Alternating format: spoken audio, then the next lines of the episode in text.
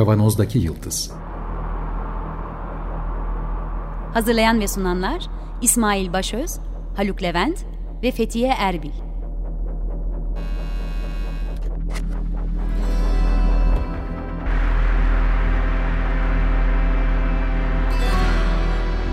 Bugünün penceresinden geleceğin ayak izleri. Merhabalar, Açık Radyo'dayız. 95.0 Kavanoz'daki Yıldız programında sizlerle beraberiz yeniden. Geleceğin ayak izlerini sürmeye devam ediyoruz. Üç kişiyiz bugün. Program ekibimiz full kadro beraberiz. Gerçi kimimiz tatilde, kimimiz İstanbul'da ama kayıtta beraberiz. Ee, Fethiye burada. Selamlar herkese. Haluk burada. Merhaba. Ve ben İsmail. Geçtiğimiz haftalarda yaptığımız sohbet sırasında ortaya çıkan bir konu üzerine bugün konuşmak istiyoruz. Böyle sizi de meraklandırarak gizemli gizemli konuşayım. Son iki hafta demans hastaları, Alzheimer ve benzeri bu hastaların tanısında teknolojik gelişmeler, bu hastalıkların özellikleri neler oluyor? Buradaki tanı uygulamaları, yapay zeka nasıl bir mantıkta çalışıyor? Bunun üzerine sohbet etmiştik konuşurken bir araştırmada önemli bir e, nokta vardı. Daha doğrusu benim çok dikkatimi çekti. O makalenin e, çalışanları denekleri, daha doğrusu verilerini e, sadece kendi hastalarından oluşturmamışlar. Ama buna karşılık ortak bir platformda, bir portalda bulunan verileri alarak bunun üzerinden bir araştırma yürütmüşler. Ne demek bu? Nasıl oluyor? Hiç tanımadıkları, bilmedikleri hastalar. Yine o çalışmayı bahsederken belirtmiştim. Avrupa Konseyi'nin Open Science isimli bir platformu var. Oradan almışlar. Ee, bunu belirtiyorlar kendi çalışmalarında.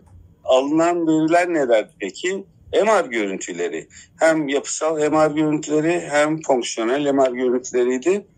Bu verileri işleyip kendi hedefledikleri çalışma üzerinden işleyip bu araştırmayı gerçekleştirmişlerdi. E, burada önemli olan bu open açık veri kaynağının kullanılması, oluşturulması ve herkesin ulaşabileceği bir yapı halinde sunulması. Tek bir yer yok, birçok yer var. Bunun gibi Human Brain Project, İnsan Beyin Projesi, işte Kanada Beyin Araştırmaları e, Stratejisi, Alzheimer hastalığı nöro görüntüleme girişimi gibi birçok platform oluşmuş bu alanda. Bu bahsettiklerin ortak özelliği fark edeceksiniz ki nöro bilimde, sinir biliminde özellikle de nöro görüntüleme alanında. Elbette bu ortak platformların oluşturulması ve geliştirilmesindeki en büyük motivasyon yapay zekanın bu alanlarda kullanılmaya başlanması ve hızla gelişmesi yapay zeka hem tanıda hem de sonraki süreçlerde bu verilerin kullanılmasıyla çok yardımcı olacak. Beklenen şey bu. Ama bununla beraber tartışmaları da bizim program olarak en sevdiğimiz etik tartışmaları da beraberinde getiriyor deyip bırakayım sözü. Tamam peki istersen burada ben alayım biraz bu açık bilim meselesini oturtalım yerli yerine. Ee, yani tanımdan başlayarak. Ee, tabii tanım için kutsal bilgi kaynağı Wikipedia'ya tercih ettim. Orada böyle derli toplu... Bir dakika bir şey söyleyeceğim. Bu da aslında bir açık veri kaynağı gibi. Tabii, tabii. Öyle öyle. Veri kaynağı gibi değil. Açık veri kaynağı bu. Çünkü neden açık? Çünkü herkes katkı yapabiliyor. Yani yapılan maddeye itiraz edebiliyor, yazılan maddenin yazım şekline itiraz edebiliyor, kendisi yeni madde yazabiliyor ve bu e, herkesin de erişimine açık olduğu için e, hem de işte profesyonel ve amatör herkesin yararlanabileceği bir bilgi kaynağı olduğu için ve bugün dünyanın herhalde en büyük, en kapsamlı bilgi kaynağı zaten. Çok örnek var. Bu çünkü çok güçlü bir hareket ve epeydir bilim dünyasında e, izlediğimiz bir hareket bu. Tanımda şöyle aslında açık bilim bir tür bilimsel araştırma yapma hareketi. Bir özelliği var yayılımı ve erişimi toplumun bütün katmanlarına yani sadece profesyonel araştırmacılara değil amatör araştırmacılara da açık olması gerekiyor. Yani tanım itibariyle. Peki neyi içeriyor bu? Ee, yayınları içeriyor, verileri içeriyor, fiziksel örneklemleri içeriyor materyalleri ki bu senin bahsettiğin MRI'lar bu buna bir örnek mesela ve yazılımı içeriyor. Dolayısıyla bu e, bilimsel araştırmanın temel bileşenlerini herkes tarafından erişilebiliyorsa biz buna açık e, bilim diyoruz. Bunun için tabii çok sayıda altyapı ve platform da geliştirilmiş durumda. Mesela ben e, çok yaygınlıkla kullandığım bir program vardır. R diye bilinen dünyanın en gelişmiş istatistiksel analiz programı. Aslında istatistikte de sınır değil. Yani yöneylem konusunda şurada burada falan bütün kantitatif diyelim bütün işleri yapabileceğiniz kalitatif araştırmaları da tabii kantitatif olarak analiz edebileceğiniz e, şeyler de var. Bu çok ilginç. 250 binden fazla insan bu programın e, gelişimine katkıda bulunuyor. Yani paket yazı, paket diye adlandırdığımız herkes kendisi bir çalışma yapıyor. O çalışmada ihtiyaç duyduğu bir analizi yazılımını gerçekleştiriyor bu yazılımı gerçekleştirdiği platform R platformu ve onu işte yine belli kuralları çok iyi tanımlanmış, e, belli kontrol ve e, test süreçlerini de içeren e, bağımsız birimler var. onlar da bu test süreçlerini gerçekleştiriyorlar. Ondan sonra paket haline geliyor. Paket haline geldiği andan itibaren de bütün o konuda çalışmak isteyen herkes onu kullanarak çalışmasını gerçekleştirebiliyor. Bu belli bir e, analizin yapılmasını sağlayan bir şey olabilir ya da belli bir veri kaynağı da olabilir. Yani veri, verileri de e, paylaşmak mümkün yine bu paketler aracılığıyla veya bir kitap yazıyor mesela insanlar. O kitabın bütün örneklerini, testlerini, hangi verileri kullandıysa onları da açık erişime getiriyor. Böylece kitabın kullanımı çok kolaylaşıyor. Hatta çok yaygın bir e, şey de var. Bu yayınların da açık erişime konu olması gerekiyor ya. Artık e, pek çok yazar kitabını yayın evine verirken e, fikri mülkiyetini sınırlı olarak devrediyor. Sen kitap olarak basarsın bunu ama diyor ben de bunu internette yayınlayacağım diyor.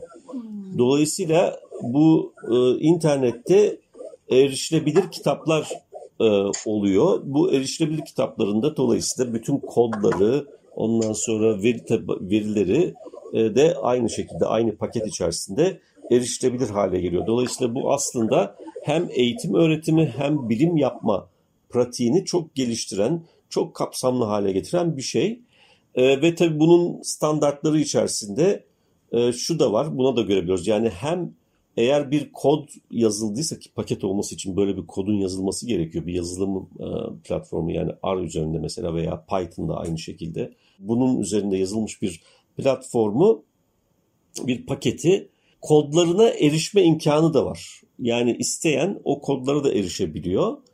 İsteyen aynı konuda başka bir pakette geliştirebiliyor. İşte daha efektif olduğunu savunabilir veya bir yanlış gördüyse bu işte orada şurada şu sonuçlar şöyle hatalı çıkıyordu ben bunu bu şekilde düzelttim veya farklı bir dizi teorik makaleye atıf yaparak e, bir istatistiksel aynı istatistiksel metodu geliştirmiş olur. Bu da mümkün. Zaten asıl amaç da bu açık bilimde. Çünkü benzer işi birden fazla grup çalışabilir. Hatta aynı anda benzer işleri yapabilirler. Bu da uygulanan metodolojinin uygulandığı alanda birden fazla grup tarafından gerçekleştirilmesi durumunda işte o sonucun güvenilirliğini yükselten bir şey. Çünkü benzer sonuçlar bulunduysa evet bu metot çalışıyor e, kanısına daha kolay evet, e, şey kapılabiliyoruz. Burada, hani sözlü keseceğim. Tabii. Ee, bir çalışmanın tek bir defa yapılması bilimde çok güvenilirlik sağlamıyor aynı benzer çalışmanın birkaç evet. defa denenmesi ve benzer sonuçlara ulaşılmasıyla ancak Tabii. daha bir güvenilirlik sağlanabiliyor. Bunun da yapılabilmesini daha kolaylaştıran bir yol olarak evet. e, görebiliriz bunu. Ama herkesin ulaşımı değil herhalde aksisi olanların, yetkisi olanların ulaşabileceği bir Yok, yok, yok, hayır. Open Access'in e, ya da açık erişimin e, tanımı bu. Profesyonellik yok burada. Mesela bir örnek vermek gerekirse benim aklıma geldi şimdi. E, astronomide bunun çok güzel örnekleri var. mesela pek çok amatör astronomun bulduğu yıldızlar var.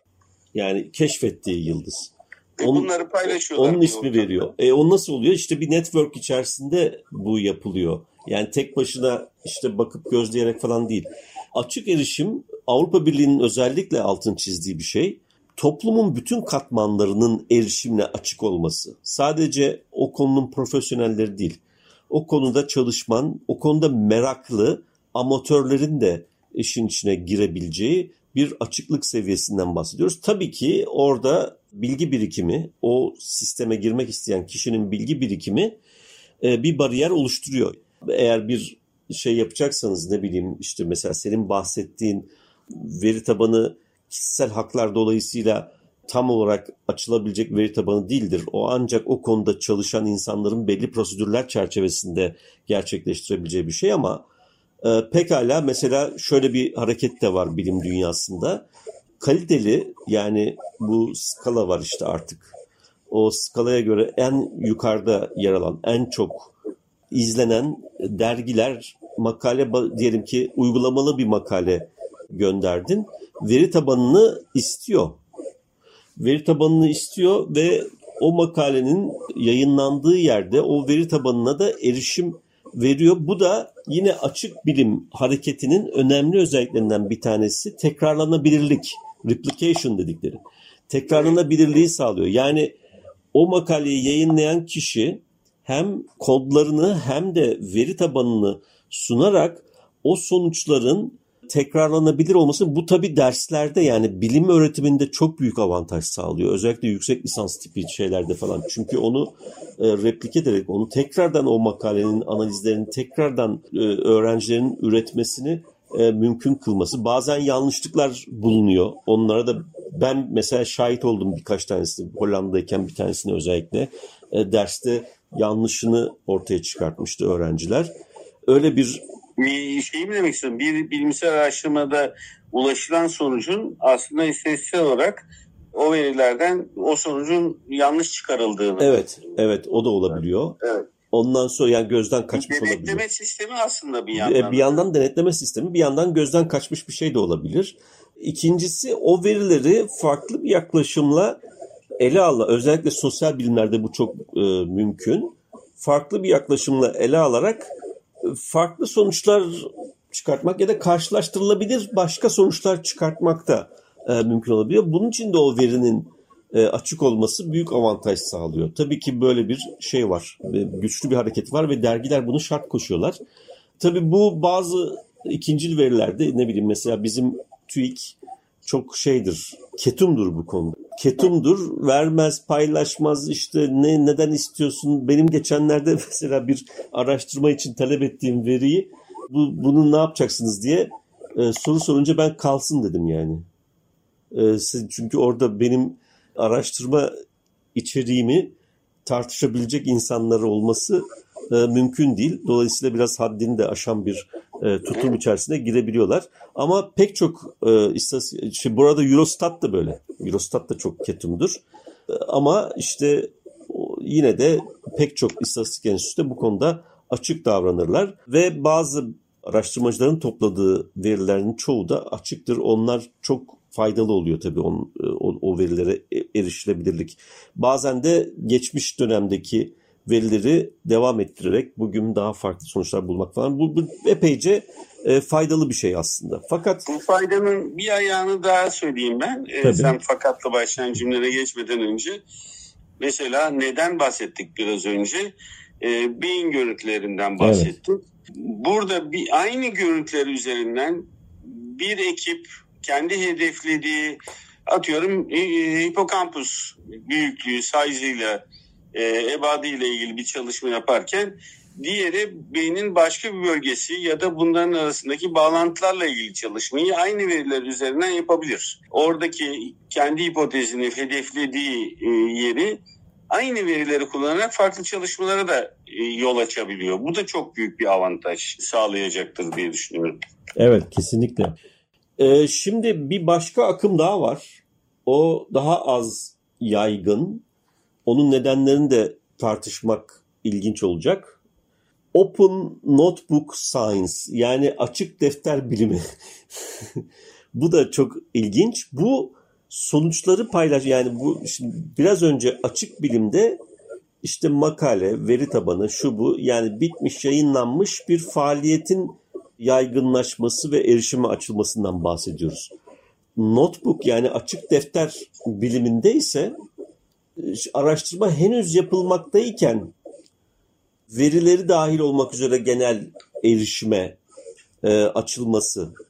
Bir şey gibi mi ya bu deney defterleri vardır mesela bu proje sürerken yapılan bütün çalışmaların kaydedildiği kalemle yazılan defterler vardı eskiden benim bildiğim. Bunları buradaki verilerin paylaşılması. Evet evet yani bu mesela diyelim ki işte herhangi bir kayıt altına alınmış herhangi bir şeyi açıyoruz. Mesela bunun örnekleri var aslında. Şimdi akronim olarak aklımda da açık halini bilmiyorum. MEAP diye bir kitap yazma şeyi var. Yani mesela internette özellikle koyacaksa o kitabı, kitabı yazmaya başladığını ilan ediyor. İçindekiler kısmını koyuyor. Ondan sonra yavaş yavaş yazmaya başlıyor. Bir bölüm yazıldığında herkes o bölümü görebildiği için şurası yanlış olmuş burasını şöyle dilde böyle anlatsan daha iyi olur falan gibi böyle eleştiriler, yorumlar geliyor. Hmm. işte tartışma çıkıyor. Ee, o şekilde devam ediyor. Bunun bir de araştırma kısmı da olabilir diyor işte bu notebookçular. Ve bütün deneyler, deneyler kaydedildiği anda açık hale getiriliyor. Şimdi bu tabii egemen üniversite anlayışında çok kabul gören bir şey değil. Çünkü üniversitede sonuç itibariyle e, özellikle 1980 sonrasında neoliberal bir radikal dönüşüme tabi olduğu için işte bizim performans kriterleri şu bu falan gibi bilimin doğasına aykırı e, pek çok uygulama ya da e, doğasıyla uyumlu ölçüm sistemi geliştirmenin çok zor olduğu bazı kriterler girdi hayatımıza. Öğretimde de var bu kriterler ama onun şimdi pas geçelim. Bu kriterlerde işte insanların ürün haline dönüşene kadar pek çok çalışmasını gizlemeye doğru zorluyor. Çünkü oradan puan alacak işte bilmem ne olacak. Eğer e, sonra her şey bittikten sonra açarsa işte atıf alacak falan. Bunların hepsi de onun performans kriteri açısından önemli avantaj elde etmesine yarayacaktır. Dolayısıyla aslında bu Open Notebook e, bilimsel faaliyetin tamamen %100 kamusal faaliyet ve bir kamu malı tırnak içerisinde iktisatçıların e, tanımıyla konuşacak olursak e, bir kamu malı haline dönüşmesini öngörüyor, vaaz ediyor. Ama işte bu yarışmacılık hali halen önemli bir faktör olarak üniversite sistemi içerisinde varlığını koruduğu için bunun yaygınlaşması çok kolay değil. Yani radikal bir dönüşüm e, gerektiriyor. E, Buradaki yarışmadan kazancı ne oluyor yarışanların? Yani para mı kazanıyorlar? E, fon kazanıyor, kadro kazanıyor. Değil mi? Sonuçta kadro e, kad, kadroya başvuranların sayısıyla kadro sayısı hiçbir zaman şey değil. Ee, akademik teşvik alıyor, maaşına ek alıyor. Akademik teşvik alıyor. Sonuç itibariyle fon bulması daha kolay oluyor. Daha büyük fonlara erişim Ondan sağlıyor. Gizlemenin faydaları var demek ki. E, var, var. Ben ben yani Gizlemekten ziyade bu kapalı sistem içinde kalmak. Gizlemek diyemeyiz bence ona. Ben gizlemeye de şahit oldum. Yani teknik üniversitede bir tane mesela bir hocanın laboratuvarı vardı. O laboratuvarın anahtarı o adamda dururdu ve o işin ironik tarafı o, o, o adam da oradaki e, teknolojik aletleri kullanamayacak durumda değildi yani biraz yaşlıca bir hocaydı o zaman. E, içeri, ama içeri girmek için ondan izin almak zorundaydın. Ondan izin almak demek de onun makaleye ortak etmek demekti. Yani kamu kamu üniversitesinde kamu kaynaklarıyla gerçekleştirilen bir laboratuvarı özelleştirmişti hocam. Kaç, kaç yayın doçent oluyordu hocam? Öyle bir şey vardı değil mi? Onlar e, neyse o, o ayrı neyse, bir problem. Çok çok büyük bir problem ama ayrı bir problem. Fakat bu gizleme işin doğasına aykırıdır. Çünkü biz daha önce de bunu konuşmuştuk aslında. Ee, biz copyright falan değil paylaştıkça performansımız yükselir. Yani makale yaparak işte araştırmanın sonuçlarını paylaşarak ancak o zaman e, işimizi tamamlamış oluyoruz. Dolayısıyla bizim öyle saklamamız, gizlememiz diye bir şey e, söz konusu olmamalı, olamaz da. Bu açık defter bilimi e, aslında bunu e, sağlamayı hedefleyen bir hareket olarak karşımıza çıkıyor. Ya bu çok önemli. Burayı tekrar bir e, hani tekrar altını çizmek e, istedim. Araştırma bir proje yürürken projenin adım adım en azından bölüm bölüm kısımların açılması o sırada gelecek destek veya eleştirilerle aslında çok daha sağlıklı bir yere gitmesine de yol açacaktır. Tabii yani bittikten sonra gerçekleştirilecek kör hakemlikten çok daha etkin ve sonuç itibariyle bilgi birikimini çok daha hızlı e, büyütecek bir yaklaşım.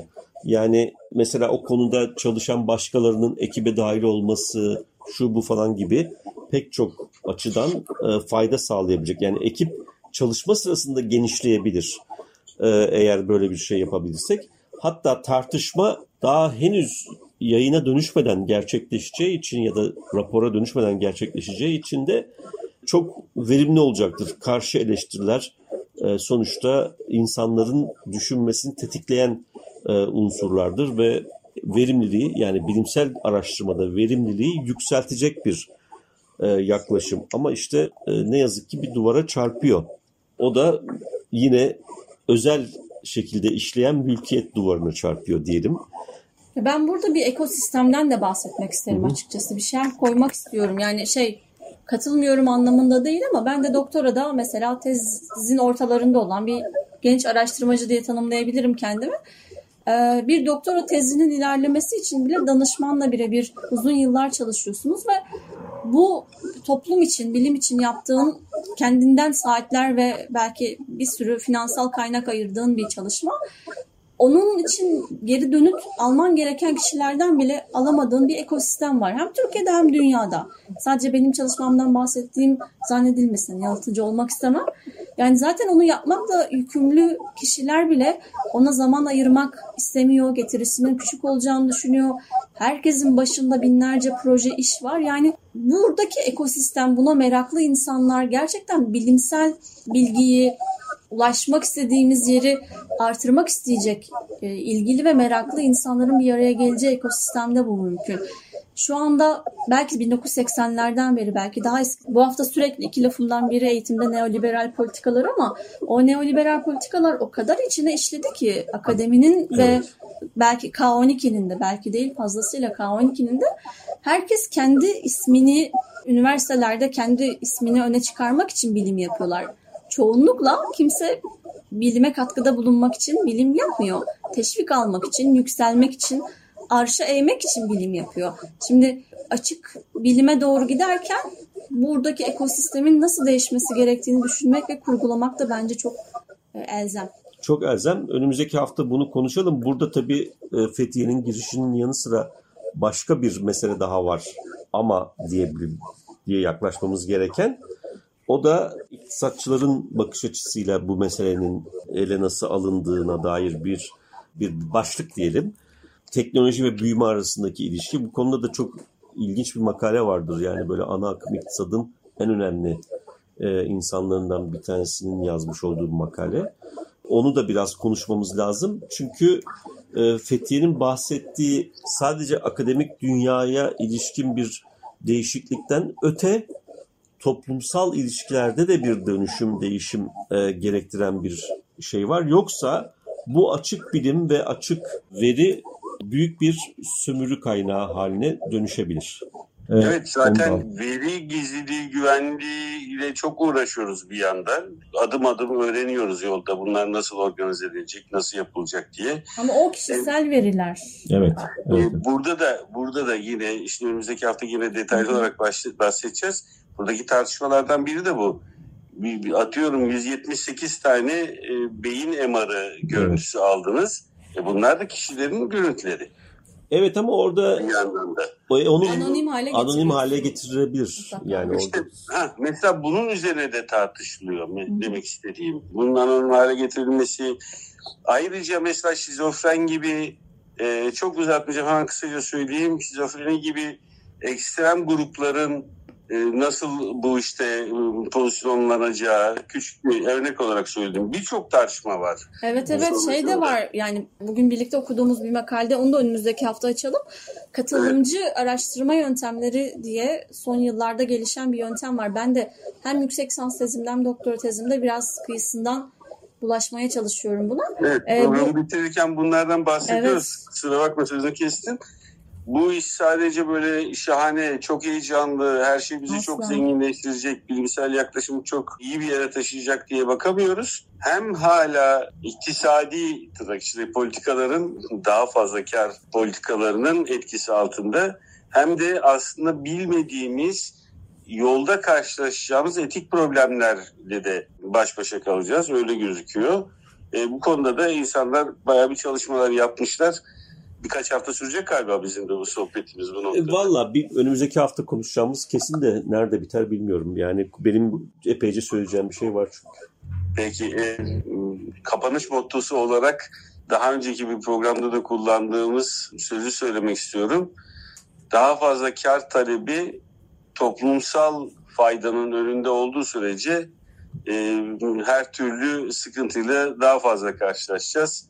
Önemli toplumsal faydanın ön plana e, çıkarılması. Ancak bu şekilde bir rehber, bir el feneri, bir yol ışığı bulabiliriz kendimize diye düşünüyorum. Doğru. Evet. Bu haftalık programımız bu kadar. Önümüzdeki hafta devam edeceğiz. Açık bilim, verilerin paylaşılması e, konusuna bu konuda çok fazlaca kuruluşlar, girişimler var. Büyük fonlar ayrılıyor ve bunun da getirdiği yeni bir dil oluşuyor. E, bunların hepsini konuşmaya devam edeceğiz. Haluk buradaydı, Fethiye buradaydı ve ben İsmail sizlerle beraberdik. Bu programın size ulaşmasını sağlayan bütün Açık Radyo çalışan arkadaşlarımıza çok teşekkür ediyoruz. Program destekçimize çok teşekkür ediyoruz. Önümüzdeki hafta tekrar görüşmek üzere. Sağlıkla kalın. Hoşçakalın. Hoşçakalın.